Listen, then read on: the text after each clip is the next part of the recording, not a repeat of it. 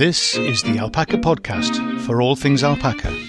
If you're an owner, a soon to be owner, a want to be owner, or are just alpaca mad or love the fleece, welcome to the Alpaca Tribe. I'm Steve Hetherington.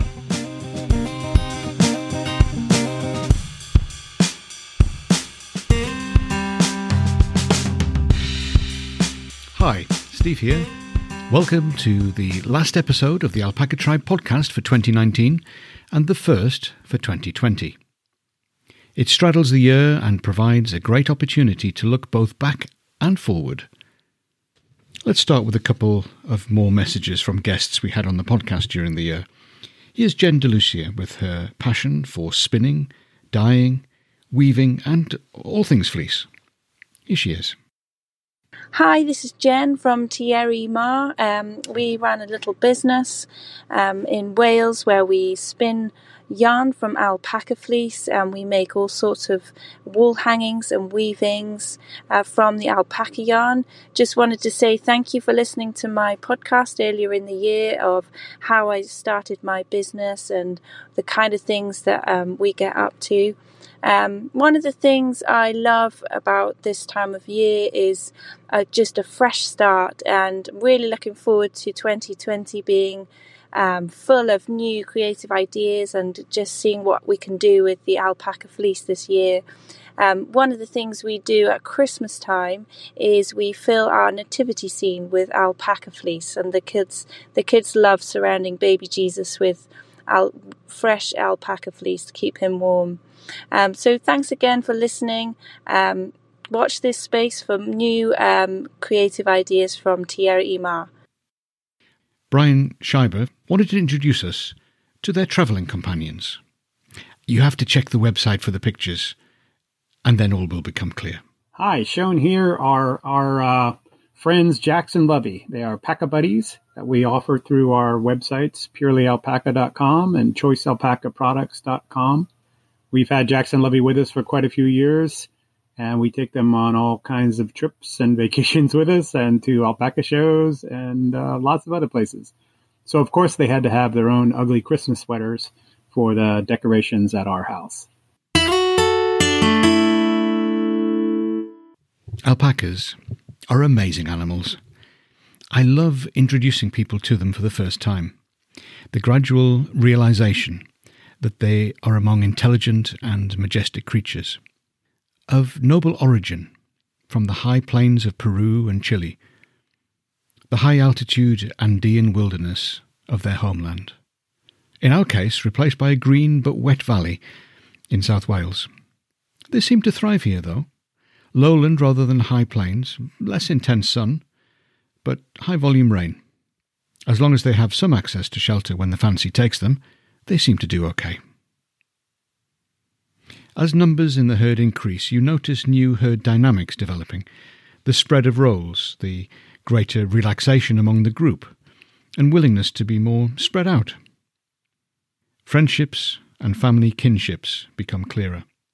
Generally, they will get on together, unless food is running out in the troughs and the buckets, requiring that they compete.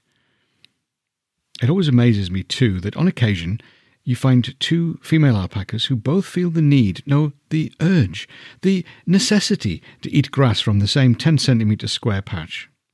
Surrounded by grazing, this bit is mine, and I will eat it before you.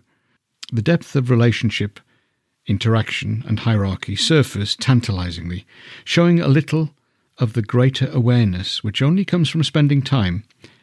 I know some would say wasting time, only comes from spending time among your alpacas. Familiarity and the overlay of repeated behaviour allow you to expect particular behaviours from particular animals. I know this year I have been spat at by Millie more times than previously. This has not been because I've been provoking or upsetting her more, I still don't think so, and not because she's getting old and cantankerous, though she is getting to be an older girl. The reason is that she likes to come close and stand by the door of the tack room where I load up the buckets of food for distribution. And as I emerge with the awaited goodies, others crowd in and cramp her style, so she has to warn them off. She spits, to make space for herself at the bucket, but unfortunately is facing my direction when she does it. I am often asked if alpacas spit. Well, yes, they do, but usually not in the way that people mean. Spitting at each other, or during a spit off pregnancy test, sometimes gets misdiverted. Of course, sometimes I'm sticking needles in them or their babies as we do vaccinations, so they feel a bit more justified in directing the regurgitated cud in my direction. As I tell people, it dries and brushes off quite quickly. It's just the smell that stays with you all day. No cria this year. We were resetting the birthing time away from very late summer back to spring. It tends to drift a bit over the years. So we aim to have the cria arrive at the best time, to not clash with shearing and to coincide with the new grass coming through. It's not possible to find any long range forecast for 12 months forward. Well, not that you could take any confidence in anyway. So we do the best to judge timings and stay flexible. Over the years, we have made use of both paddling pools and cria coats to be part of that flexibility. The weather plays an important role in how well the alpacas thrive in a particular year. This year we have had a gradual progression through the seasons and fairly constant good grazing. They've done well and are going into the winter generally in good shape. Recent months do seem to have been wetter than some years, and their regular Welsh grey look belies the fact that we have a preponderance of white animals.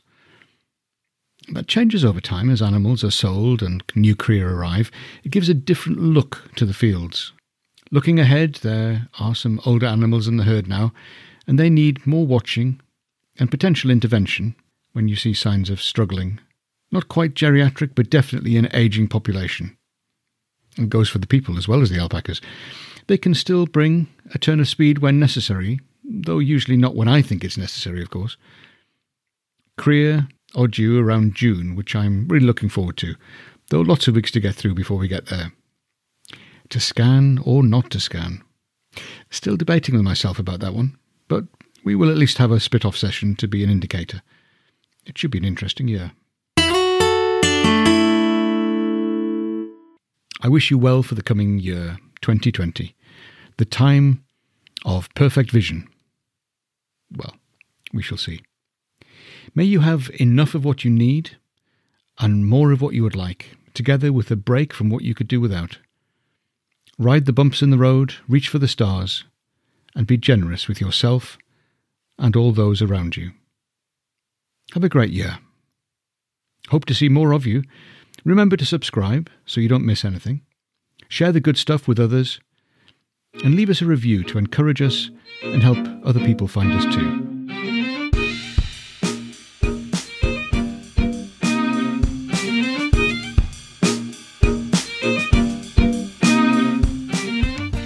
This is the Alpaca Tribe, and I'm Steve Hetherington.